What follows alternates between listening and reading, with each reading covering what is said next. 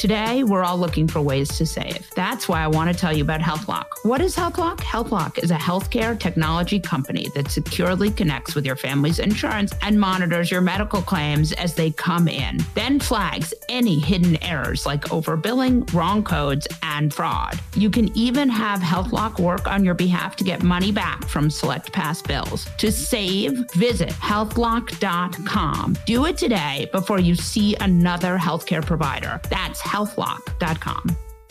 You know you've got a comeback in you.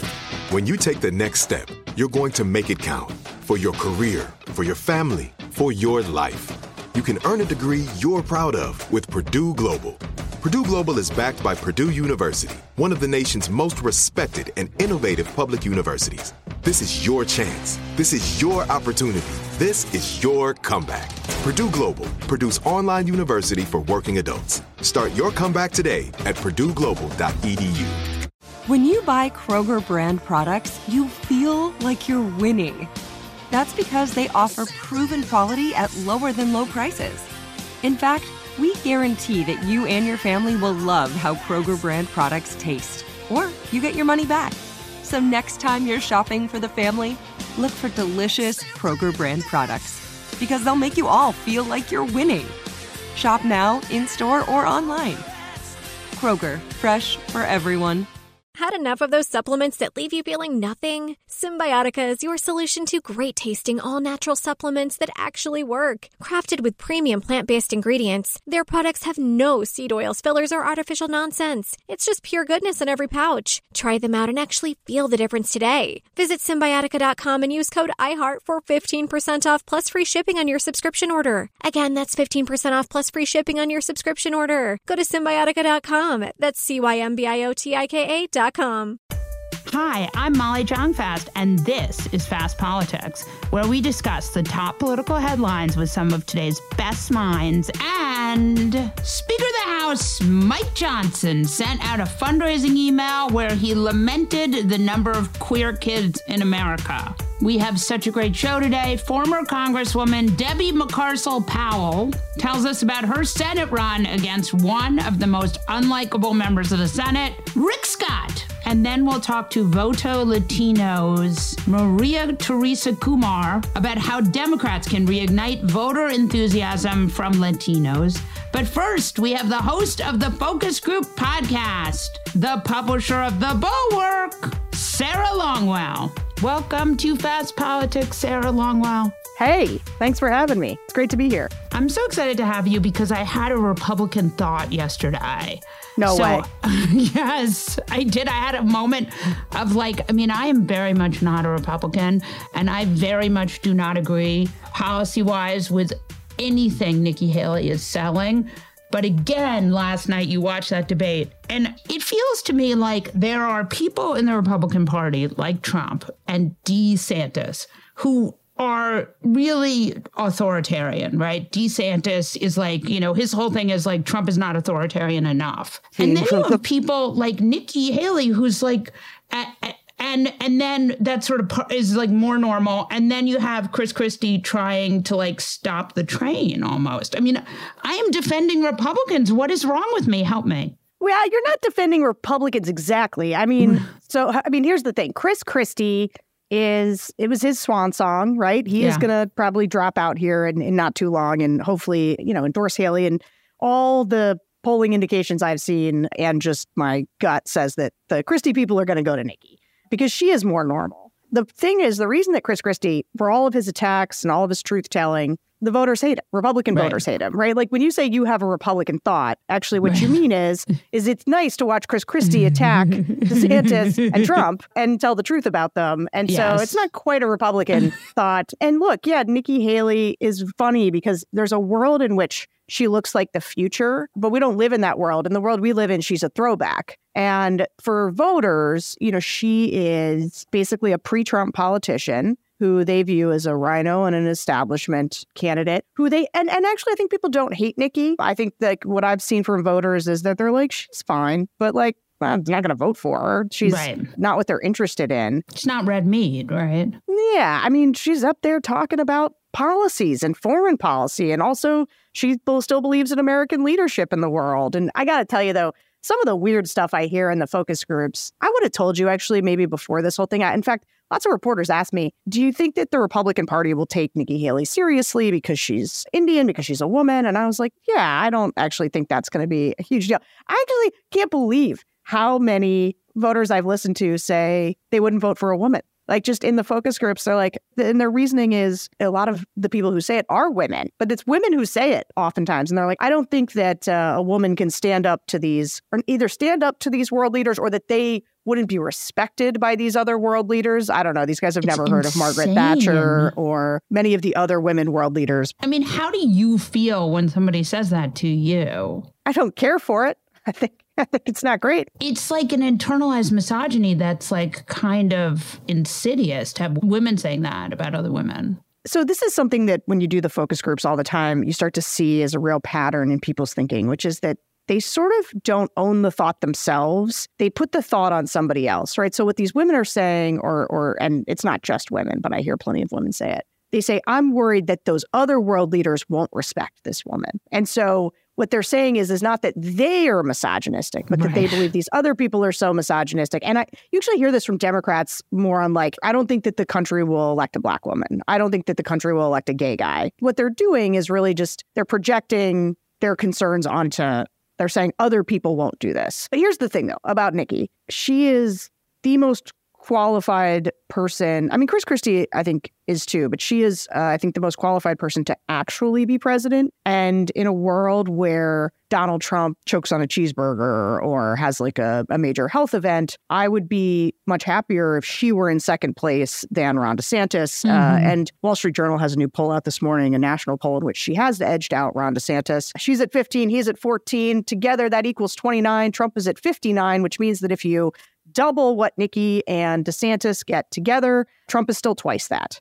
And so, in some ways, I am a political nerd, and so I, I, love to watch the debates. There's a whiff of futility in it all. What's the point? Because it doesn't say anything about the current race, nor does it really say anything about the future of the party. Well, that's not true. It does, but like Nikki and Christie are not the future of the party. They're just not. So when I was watching that debate on News Nation last night, how did you find News Nation? I I, I ended up watching it on YouTube on The Blaze, which to have oh, Glenn no. Beck, they're already talking over each other. Then Glenn Beck's talking over them. I was like, this is the most miserable viewing experience ever. But sorry, you you found News Nation somewhere? Let me let me preface this with being 45, I still own a cable box and it took like a good 10 minutes of like trying to figure out how to find it, but I did eventually find it by starting at 2 and clicking all the way up.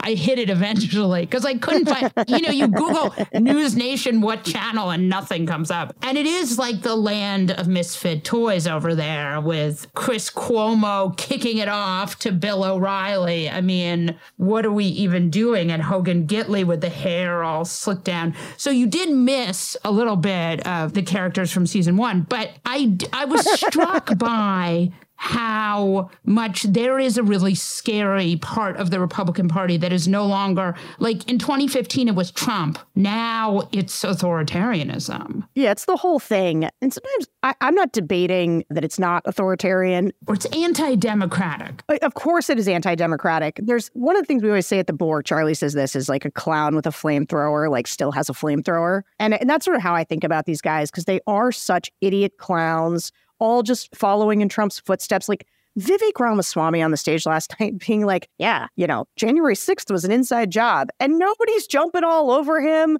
Now, you don't have debate, mo- you know, like we've got Megyn Kelly, the podcast host, and they were all doing like this anti vax nonsense. Like, and it was like, how could you defend the vaccine? I mean, the whole thing, I tweeted this after the debate, which is like, even if Trump's gone, just the whole party's lost. It's all gone down this insane rabbit hole. And, and like, what is the News Nation thing anyway. Like with the RNC weird debates to News Nation, which nobody watches because guess what else? We, you and I suffered through that debate last night, but I think most of America did not. People doing intense analysis over who won and who lost when Trump's up at, you know, 60 points. Like it's all it's all just sort of meaningless. Yeah, we lost because we had to watch it. Yeah. Chris Cuomo, I called BS on this thing that he said where he was like, Biden and Trump are the same and neither one of them is Jesus. Did he say that? Yeah, he uh he said that it was either Biden would be equally dangerous or Trump would be just as dangerous as Biden. Like whatever. There was some some equivalency that was idiotic, which I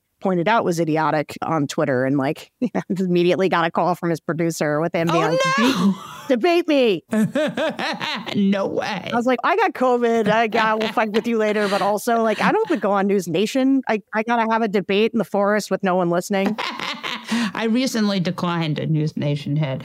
But yeah, no, I agree. I mean, that's the thing is like, I do not miss seeing him on television because he's very unsmart. I never watched him before. Like, I, I, I didn't really have him so much on my radar until all the Cuomo Qua Cuomo stuff happened. Like, I don't know. He got Me Too, right? It was like where he wasn't disclosing about his brother, and then it was a Me Too thing. And the brother, and you know, the mayor of New York, former mayor, also got Me Too. It all just doesn't sound that great. Yeah.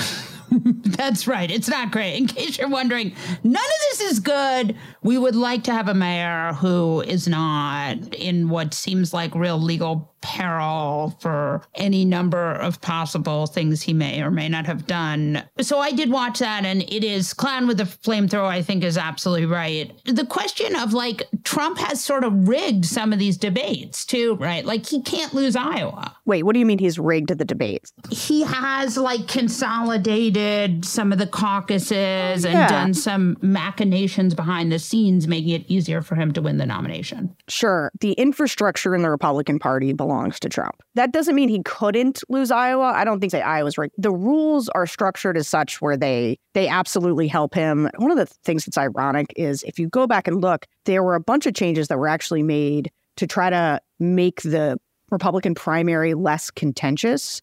Where so basically like if you go into Super Tuesday, it's winner take all, winner take most in many of these states, and it's meant to lock up the primary faster. The RNC after could have changed those back, and they declined which is fine. I mean, whatever, they left them, but that is going to, all of it's going to make it a lot easier for Trump to win. Can we go back though to the debate for one second? I yeah, said like please. point that I really want to make, which is about Chris Christie. Okay, so obviously, all of us who hate Trump were watching Chris Christie and were pleased at his performance, and he he went hard. But Chris Christie also like it's over. You know, like the his negatives are too high. It's never going to happen. He should he should back Haley. But he did this thing last night that really, really made me angry. And I wonder if you had a similar reaction, because I'm not sure people did. There's this part where he goes in to defend Nikki, right? Vivek is saying absurd things, and DeSantis is attacking her because now she's the front runner. In their undercard, they're all after Nikki last night. And Chris Christie does this. I've known this woman for 10 years, and Vivek's over there. He's saying she's not smart. He's saying she doesn't know anything. And he just repeats and really hits hard Vivek's criticism of Nikki before white knighting in to defend. You don't tell a woman that's this smart. Yeah, and he kind of does this big defense. And she stands there awkwardly as he like white knights for her and and defends her. And I think that that was her worst moment. He that that and I don't and I think Chris Christie knows exactly what he's doing. He's repeating the slams against her emphasizing them and then acting like he's coming in to save the day. And I actually found that kind of gross and didn't like it one bit. Mm, it's so interesting that you said this because I was talking about this with Mika this morning, and like I'm conflicted because I thought she did really well for herself, but they were so hard on her. Like everyone was like, "Oh, you know." Yeah, well, she's trying to be president of the United States, and I just think there's nothing worse for like being the only woman on stage to have big bully Christie come in on your behalf. And the reason Nikki Haley has been going up in the polls, the reason they're all attacking her, I'm sorry, it's welcome to being the front runner. This is what happens when you get out in front as people come for you and you got to be able to handle that. And, you know, you're not going to have Chris Christie on the stage next to you. And I thought that she needed to do her own fighting, but I think he put her in a tough position by coming to her defense that way. One of the brilliant things, though, that she did, which I thought was amazing, was when Vivek went after her she said, I'm not going to respond. And it made him look like an idiot. That timing, I don't know. I just thought, like, wow. Because, you know, he was like, nah, nah, nah, and she was like, okay, I'm not going to respond. And I thought that was pretty impressive. Yeah. Listen, she has been really, really good in these debates. And I was disappointed last night. You know, I think she wasn't quite ready for what it means to be at the center of the stage and having everyone come for you because that's what they've been kind of doing to DeSantis. She has had some of her best moments actually responding to Vivek. I agree that last night not responding to him also looked pretty good because he's such a loathsome toad. But he's been a good foil for her. And I think engaging with him has, has ultimately been to her benefit. Yeah. No, I agree. He really sucks. Like, I don't know how else to explain it. Like, he does seem like a really a bad person. Last night they were booing him. I counted four separate times where they just started booing him. Yeah, I mean, here's the thing though. When I was I was just doing a focus group with young conservative voters. Do they love him? There were only 3 candidates that they were interested in. Trump, DeSantis, and Vivek. And I think that there's this new part of the coalition that's this like broy, techie, that I don't, it's like now a part of the Republican Party. And I think that they find Vivek appealing. And I also think that Vivek's one of the things that's you talk about him being a bad person. He is not stupid, but he really thinks these voters are stupid.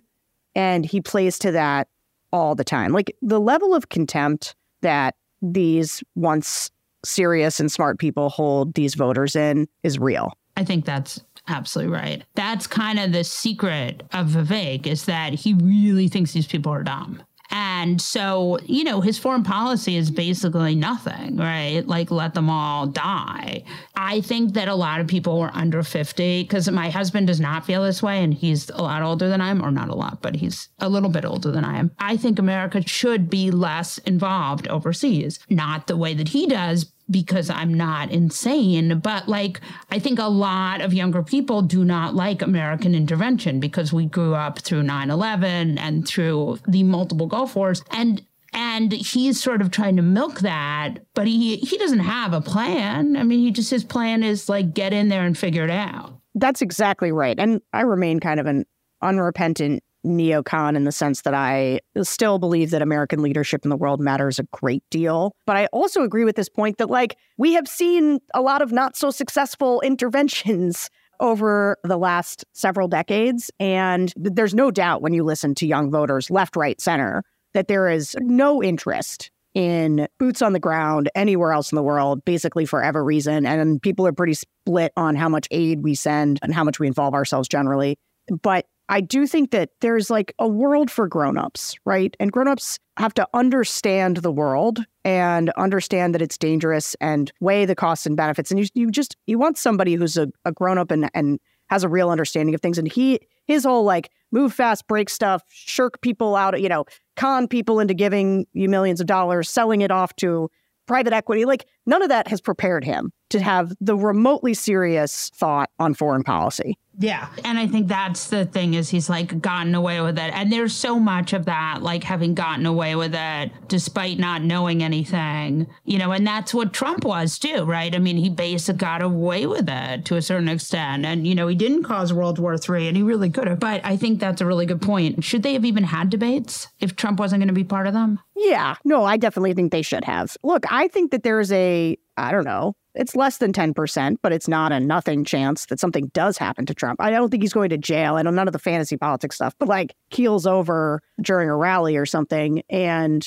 I thought the DeSantis Newsom debate was stupid and unnecessary, but like we should have a Republican primary and besides, it's really good for the National Review guys and those types. They really need to like be able for a while to live in their fantasy world of like, oh no, look, this is what's happening. But like it is an Earth 2 situation. I don't think we shouldn't do it. I just we should recognize what it is that like this isn't reality. There's a reality where there's another guy with 60%. These guys are fighting for a little bit of conversation, a little bit of a book sales future, maybe a VP slot. I mean, Vivek's going to be in Trump's cabinet. So prepare for that. These are the end days for someone like Chris Christie. Sarah Longwell, thank you so much. Hey, thanks for having me. AI might be the most important new computer technology ever. It's storming every industry, and literally billions of dollars are being invested. So buckle up. The problem is that AI needs a lot of speed and processing power. So, how do you compete without costs spiraling out of control? It's time to upgrade to the next generation of the cloud Oracle Cloud Infrastructure, or OCI. OCI is a single platform for your infrastructure, database, application development, and AI needs. OCI has four to eight times the bandwidth of other clouds, offers one consistent price instead of variable regional pricing, and of course, nobody does data better than Oracle. So now you can train your AI models at twice the speed and less than half the cost of other clouds. If you want to do more and spend less like Uber, 8x8, and Databricks Mosaic, take a free test drive of OCI at oracle.com slash strategic. That's oracle.com slash strategic. oracle.com slash strategic. Today, we're all looking for ways to save, especially on medical bills. That's why I want to tell you about HealthLock. When I first heard about it, I thought it's about time. This makes sense. HealthLock is a healthcare technology company that securely connects with your family's insurance and monitors your medical claims as they come in for savings. Let's say you, your spouse, or kids see the doctor or other medical provider. When your claims come in, HealthLock automatically renews them and flags any errors like overbilling, wrong codes, and fraud. So you pay only what you owe. This is your money you're saving. You can even have HealthLock work on your behalf to get money back from select past bills. To date, HealthLock has helped members save more than $130 million. I get it, medical billing errors can happen, but you should be able to pay with confidence. HealthLock makes it easy to find and fix hidden medical bill errors. To save, visit healthlock.com. Do it today before you see another healthcare provider. That's healthlock.com.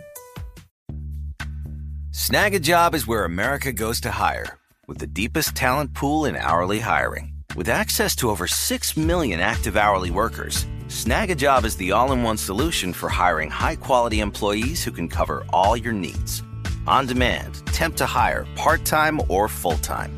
You name the position warehouse worker, retail associate, grocery store clerk, fitness trainer, baker, stylist, bellhop, podcast producer. Yeah, Snagajob's got a worker for that.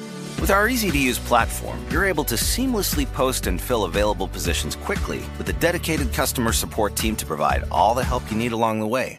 Kind of nice knowing you have a talent pool like that in your own backyard, right? Snagajob is the partner you need to keep your business running smoothly. So visit snagajob.com or text snag to 242424 to talk to an expert. Snagajob.com, where America goes to hire.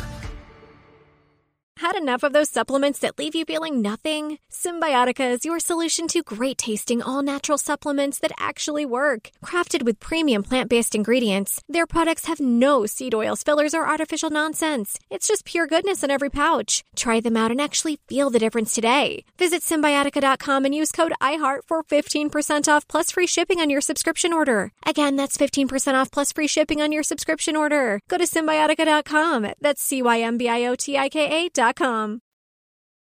Debbie McCarcel Powell is a former congresswoman for Florida's 26th congressional district, and presently she is running against Rick Scott for the United States Senate. Welcome to Fast Politics, Debbie. Well, thank you, Molly, for having me. I'm a big fan. I love how you keep them honest. Glad to be on with you.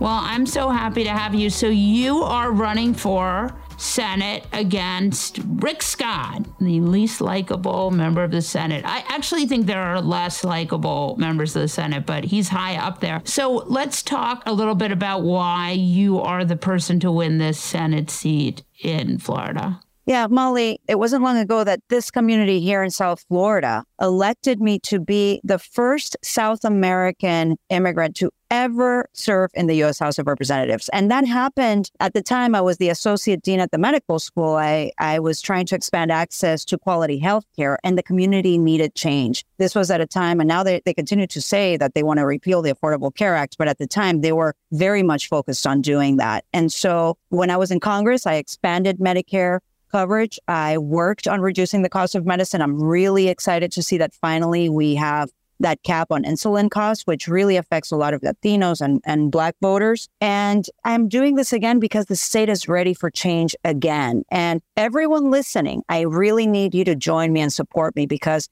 I am telling you, Rick Scott is vulnerable. He's an extremist who supports a national abortion ban. He's the one that wrote the plan to end Social Security, Medicare, and now the ACA. And he's never won a race by more than one percentage point. I need everyone with me. And to hold the Senate majority, it starts with Florida. Please visit debbieforflorida.com and support this race. It's funny because you were a medical school dean and Rick Scott made his money on Medicare fraud ish.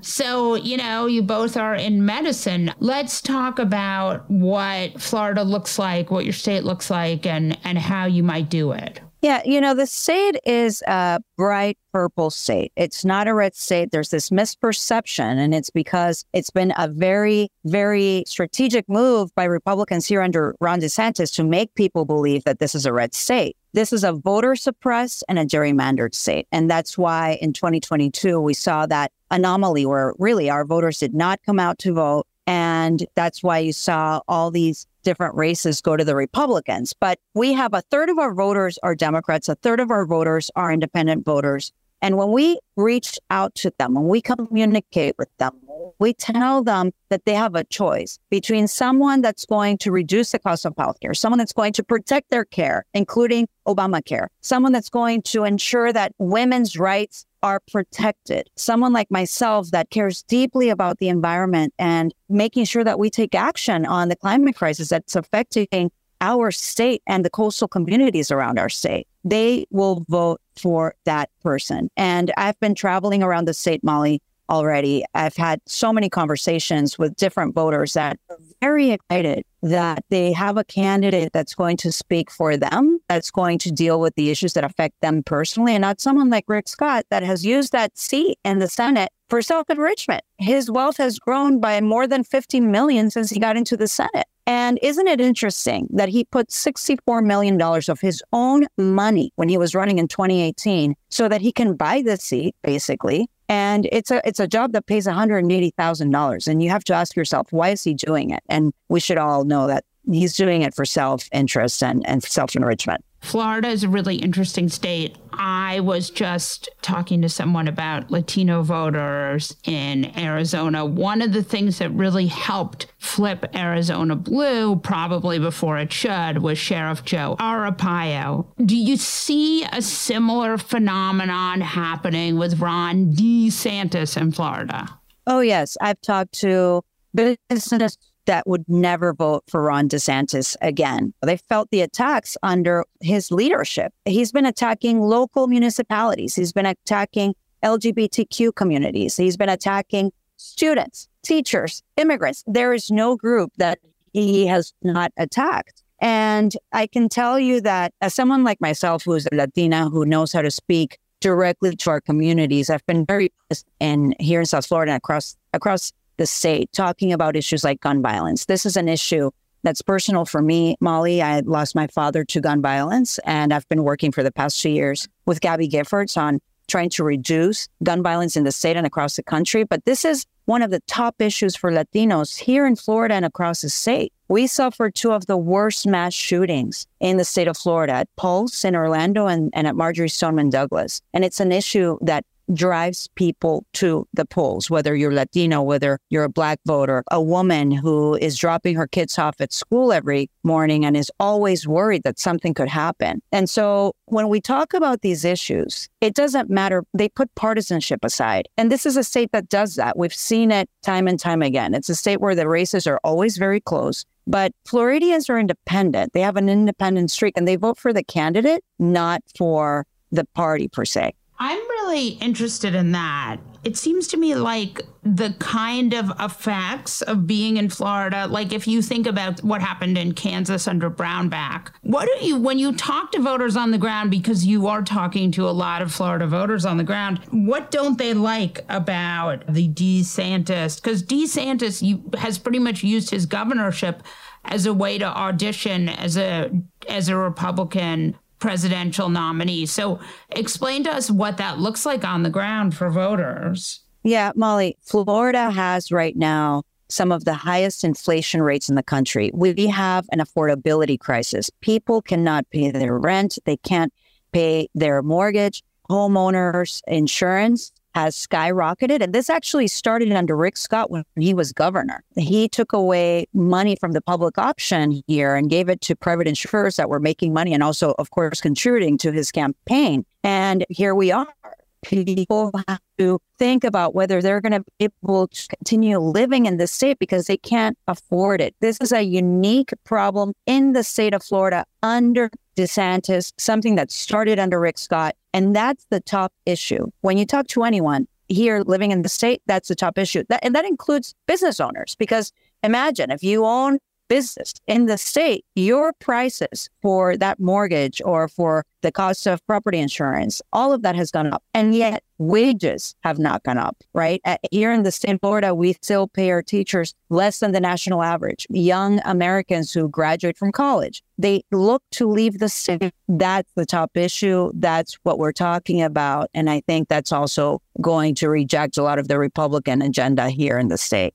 So, one of the things Rick Scott has done, he's sort of trying to take control of the Republican Party in a very kind of weirdly ham handed and stupid way. And, you know, he has this remember, he and Mitch McConnell really clashed over this like plan for America, which was to basically be Paul Ryan. What do you think about that? I mean, clearly, Rick Scott has higher aspirations this guy is a political opportunist, right? I mean, you mentioned it earlier, but when he was CEO of a healthcare company, he oversaw the largest Medicare fraud in the history of our country. They had to pay out $1.7 billion from that settlement for Medicare fraud. And he continues to just go to wherever he can be to make the most money for himself. And he oversaw the National Republican Senate Committee in the last election. He actually spent all the money that they had and they lost every election cycle. That plan that he wrote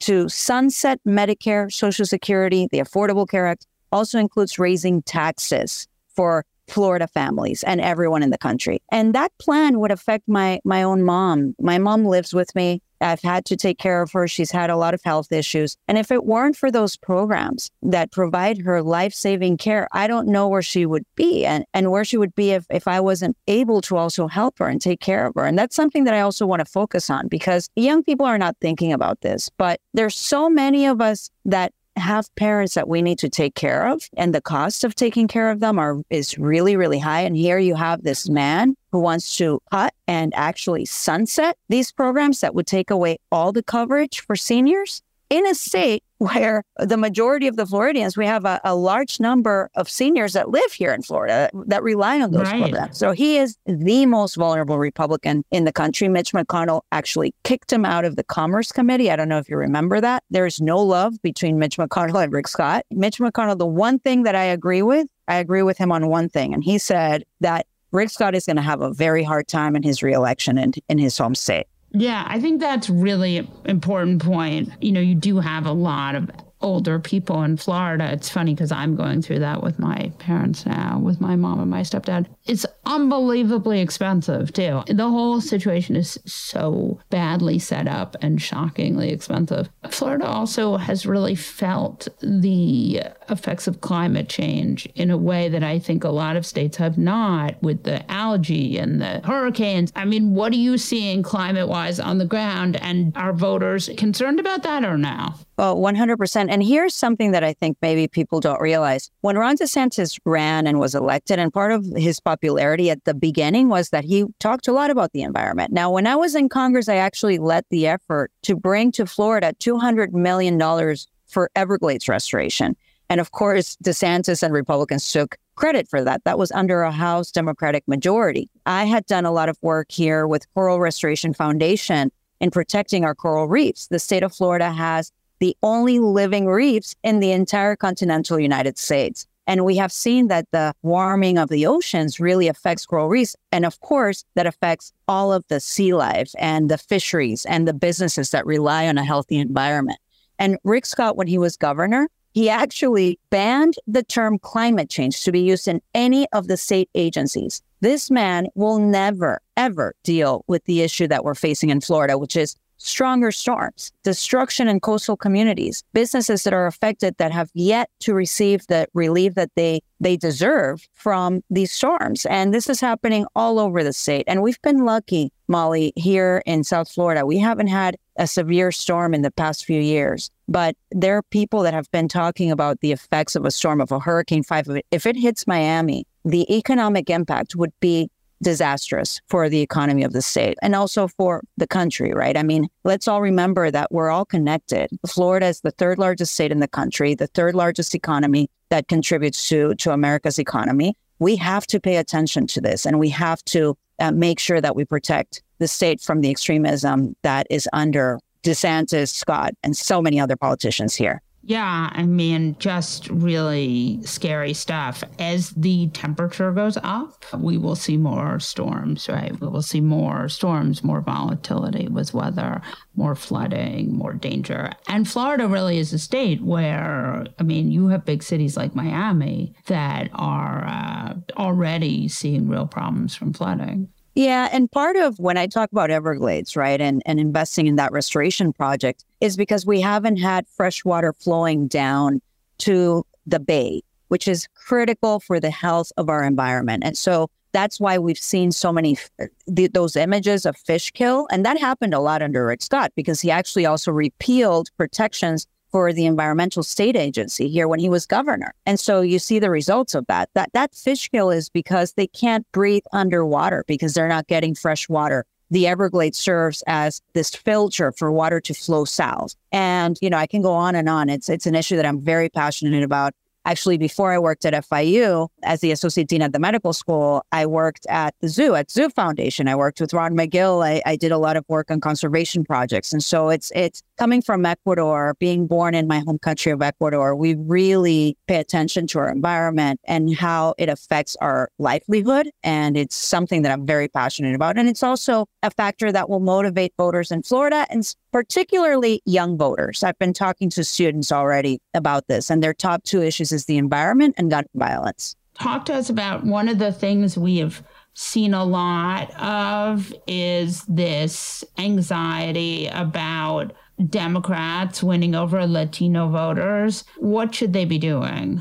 Well, look, only in a state like Florida was it possible for me, an immigrant that came here at 14, to go from a working at a minimum wage job, working at a donut shop, then graduate college, become an associate dean at, at the largest public university here in the state, one of the largest ones, and then be elected to serve in Congress. And just recently, I was talking to this FIU student who was interviewing me for the paper, and he ended the interview saying, My mom came here also like you when she was young as a teenager. She was 13, and she's so excited about your candidacy. And she is so excited to be able to vote for someone like herself that will work to lift up our voices in Washington. And I and I hear that all the time, Molly. I, I've been, you know, I'm fluent in Spanish. I've been talking all over the state to whether it's Puerto Ricans in Central Florida, whether it's Venezuelan, Colombian, Cuban Americans down here in South Florida. And they understand that our values are the same protecting our family, security, making sure that they can just have opportunities to work and make ends meet. That's what we care about. And that's going to be critical. And Latino voters, by the way, continue to vote more for Democrats than Republicans. In Way the state more. of Florida, two to one. We cannot yeah. ignore that fact. And we need to be respectful about the fact that we continue to do the work to vote for the right candidates. It's about talking to them, meeting them where they're at, which is what everyone always says. But I'm here. I want everyone to come down here and meet my people where they're at. And they're right here in the state of Florida, ready to keep the Senate majority and ready to continue to protect democracy. Such a good point. Thank you so much, Debbie. I hope you'll come back. Thank you, Molly. It's always a pleasure. Anytime. Maria Teresa Kumar is the leader of Voto Latino. Welcome to Fast Politics, Maria Teresa. Thank you so much for having me, Molly. This is such a treat. It's such a treat because here's the thing I am always thinking about what you do at Voto Latino, and then I also really like you and we're friends. So, yeah, talking. so it's like it's not so often that like there's someone who's like exactly someone I need to have on the podcast to talk with right away and who I also like want to talk to because we're friends. So it's very delightful for me. I've written about this extensively. We've talked about this socially. Like polls are not real, but also what are Democrats going to do in order to not lose the presidency and also democracy in states like Arizona, Nevada, Florida? Discuss. So much. So, first of all, Molly, I have to say, I'm thrilled to be on your podcast because you are um, officially my very first Twitter friend that I met in human form and that I adore. I love that. oh, it's so mutual this is the challenge that I have right now with the Democrats. I'll be honest. Since 2018, since the, you know, since the rise of the autocrat, wannabe fascist in Trump, Democrats, not necessarily the party, but Democrats, the progressive movement, have known how to communicate and mobilize folks to participate in our elections in record number. And we keep winning, right? Most recent example is that we just won in Ohio, not small, but big. And it was the passage of supporting abortion and then people get back into the room and they start, you know, wringing their hands. They're like, well, what do we do now? Well, continue investing in that coalition. Don't try to experiment with something new. We actually have a winner among us, and that is the majority of Americans. When you start talking to them and communicating with them, and you share with them what is on the line, they get it. But what the Democrats have historically done is they wait until the very last minute. And in doing so, you have an opposition, not just in the extreme right of the Republicans, but increasingly nefarious actors from across the borders through the Russians and Chinese who are actively trying to get people to solidify themselves, not for either party, but for not believing in democracy and institutions. And that to me, Molly, what I take a step back is what concerns me the most. We are in an information presidential warfare. And we as progressives haven't even started to engage in those conversations. Yeah. Uh, we had John Ralston on the podcast from Nevada. You know, that's a state where Democrats are hanging on but are in peril. Can you explain to us a little bit about what's happening there and what needs to happen there? Investment, Molly. I will share with you in 2022, the Nevada race was closer than it had to be because there was this idea that Latinos were defecting to Republicans. Actions speak louder than polls. If you look at the returns that happened in Nevada, if you look at the returns that happened in Arizona, if you even look at the returns that happened even in Texas in the 2022 midterm election, there was no defection. If anything, there was a solid base, but there was a lack of investment. So, give you an idea, everybody was at, it was saying, you know, Georgia was the election to watch. That's not where at Voto Latino where we were watching. We were watching Nevada and Arizona because we learned in the middle of September that 50% of Latino voters had not been contacted in Arizona alone. 50%. And why, Molly? It's because the majority of the voters, a third of the voters in Arizona, are under the age of 29. By democratic progressive math, the way people run elections is that they only contact voters who have a history of voting five times. So someone who is 29 years old, they they haven't voted five times. They don't have a history of voting, but are they aligned with democratic values? Uh, are they aligned with women's agency over their bodies and are they aligned over LGBTQ issues and you know gun reform and environment? 100%. But if you don't call them and you don't tell them what's happening and you don't tell them what's up, they won't participate. So we actually at VL, we actually had to transfer close to $4 million in investment in Arizona and Nevada alone, even though we were supposed to do it in five other states. Long story short, Molly, we did a post back of the napkin analysis of what happened in Nevada. Basically, in Nevada, we lost the governorship, the top of the ticket, because of 17,000. They were short 17,000 votes. Wow. Was than $250,000. And you know who those voters were? Low propensity Latino youth. They just right. contact them. So it's not like we're not talking about millions of dollars in certain cases. We're just talking about attention and nurture. I think that's a really good point. If you don't get out there, people don't know. And college campuses are so are so interesting too. It's funny when you're talking about these results, I think about Wisconsin, right, where people told me Mandela Barnes had zero shot. In the end, had the polls been a little closer to what it actually was, he could have meet he could have beat Ronanon yes. Johnson. And so I feel like this is the discussion we're having this discussion about like we started this discussion with me making an excuse for polling for saying like I know polls are stupid and a lot of times wrong. And now we we're as we're in this conversation, we're talking about how wrong these polls were and how these inaccurate polls actually robbed Democrats of victories that they should have had. Well, Molly, and you hit the nail on the head. These polls, oftentimes you have to see who is often behind the first wave of polling. I say this because remember when last year during the midterms, everyone was saying that there was going to be a red wave? That majority of it came from GOP operatives. They actually have skin in the game to prevent people from participating. What we know now, Molly, is that the biggest thing that polls do is try to suppress low propensity voters who think that their vote doesn't matter to begin with and this kind of yeah. solidifies it.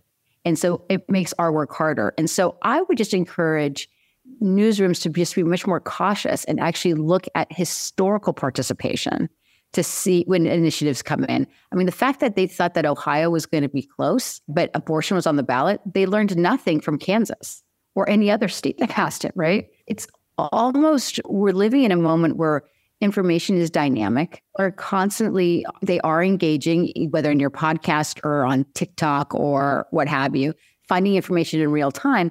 And that actually serves a lot of voters in a in a way to be well informed and concerned when they get the information that they need in order to make the best decision for themselves.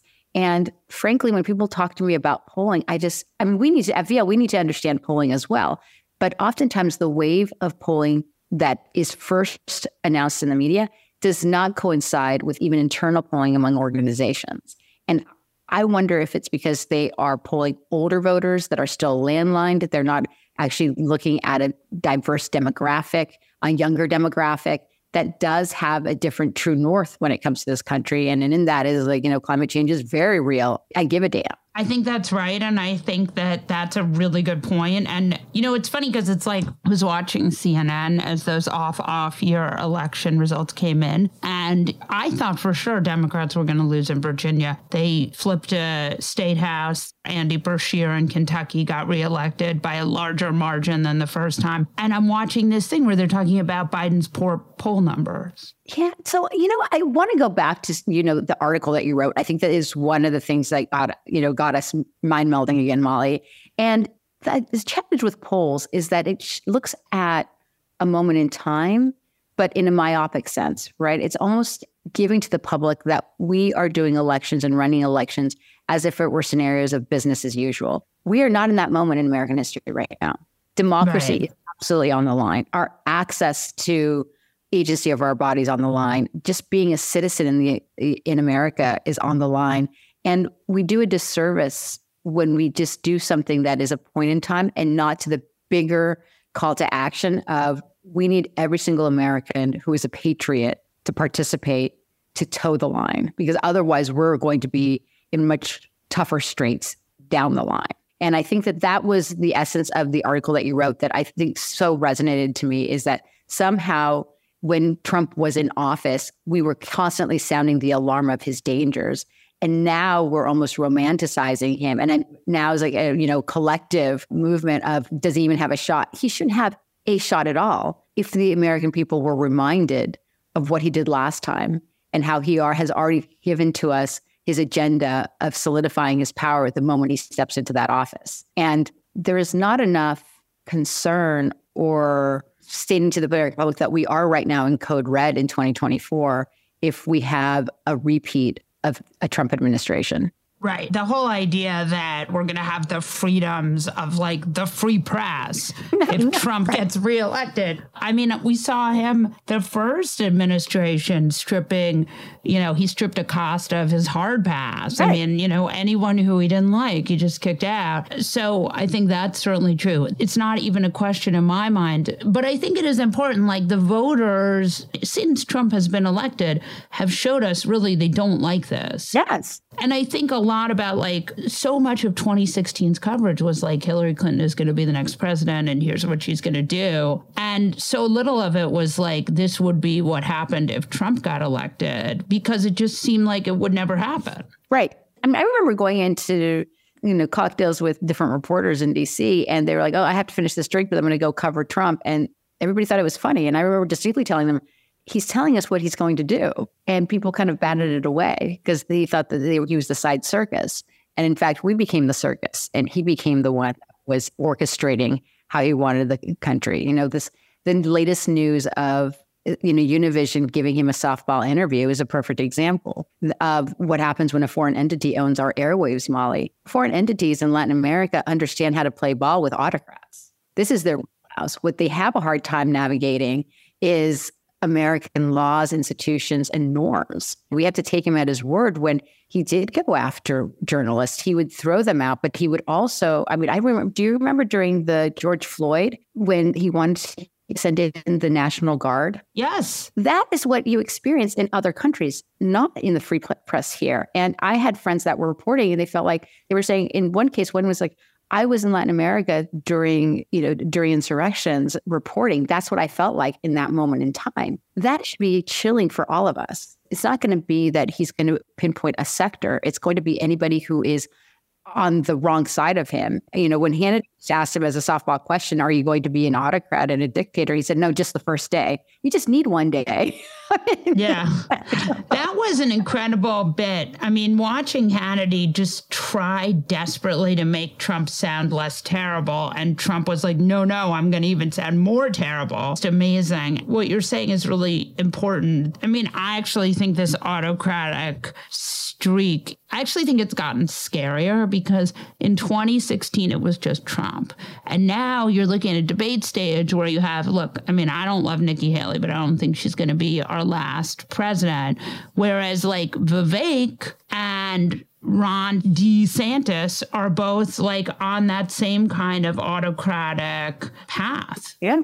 And Molly, they're both, I, Vivek, I am sworn, is auditioning for the vice president. He's basically saying, yeah. don't worry, I am not Mike Pence. I will fall in line. Whatever you need me to do, I will follow that script. But it's but it's not just the people running for the highest office.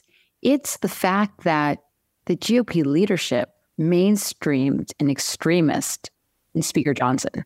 And one thing, Molly, that folks haven't realized is that because he is now technically de facto one of the largest fundraisers for congressional candidates across the country for Republicans, even if you have a state GOP that is not aligned with extremism, by default, they have to fall in line and their candidates have to espouse his agenda.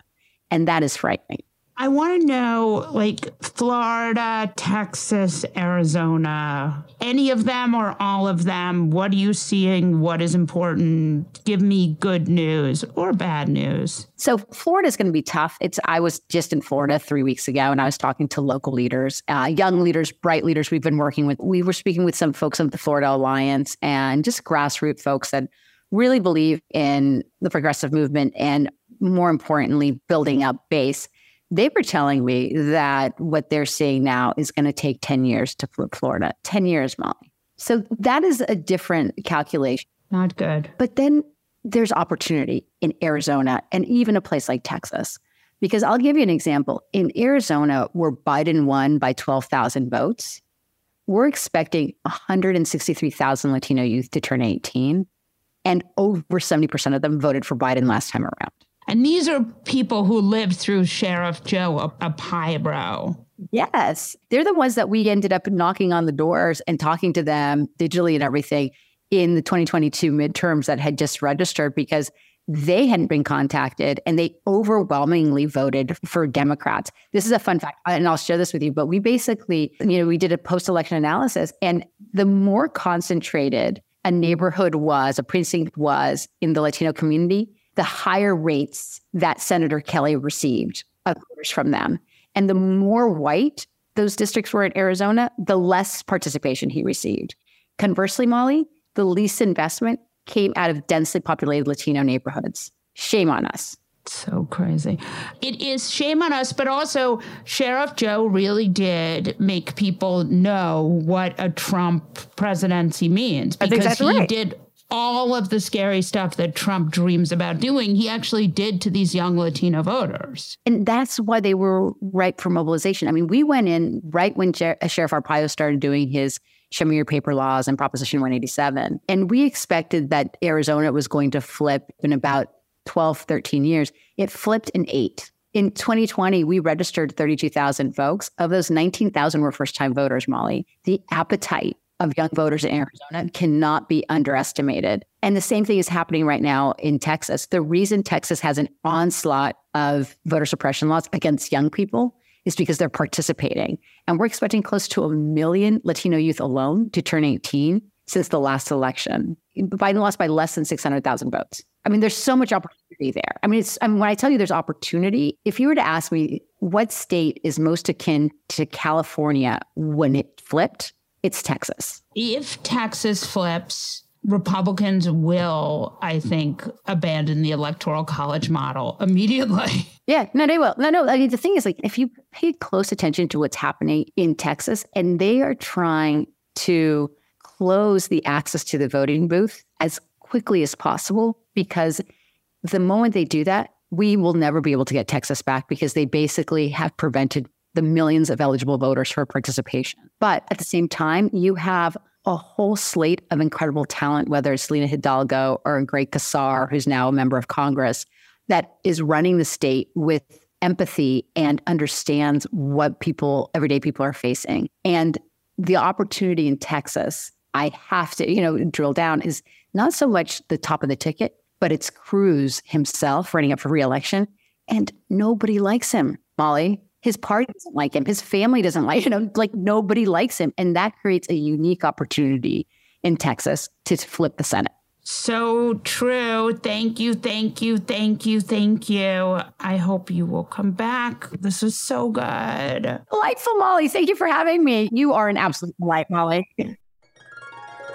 And now your moment of fuckery. Jesse Molly Jong Fast, you know, when they say about predators and toxic men is when they tell you who they are, believe them. But I think Donald Trump's not fully selling himself here. What do you think? So, uh, pretty great moment. Sean Hannity is trying to promote Donald J. Trump, and he gets in there and he says, So you're not going to be a dictator, right?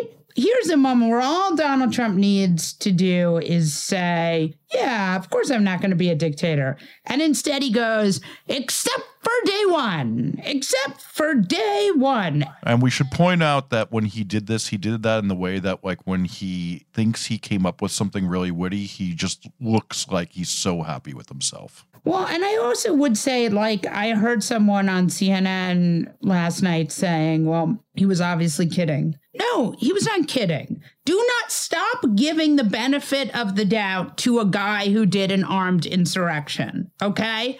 Stop it. Stop it. Don't give him the benefit of the doubt. There is no place for the benefit of the doubt with Donald Trump. We lived through one season of the apprentice presidency. We don't need to live through any more seasons. Stop it. He's telling you what he's going to do. Believe him. That's it for this episode of Fast Politics. Tune in every Monday, Wednesday, and Friday to hear the best minds in politics make sense of all this chaos. If you enjoyed what you've heard, please send it to a friend and keep the conversation going. And again, thanks for listening.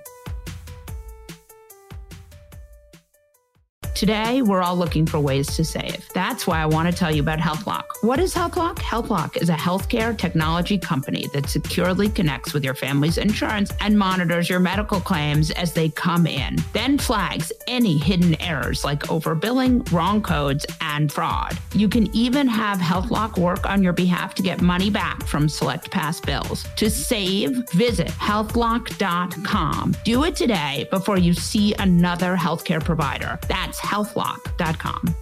Nobody wants to outlive their money, but it happens, especially for women. That's why Gainbridge offers the Parity Flex annuity, designed for women's unique retirement needs, with flexible withdrawals plus a guaranteed lifetime income benefit that keeps paying you even if your account balance is zero. Gainbridge is helping build a better financial future for women. Retirement income you can't outlive is the ultimate flex. Start saving now at Gainbridge.io. Visit Gainbridge.io slash ParityFlex for current rates, full product disclosures and disclaimers, and other important information.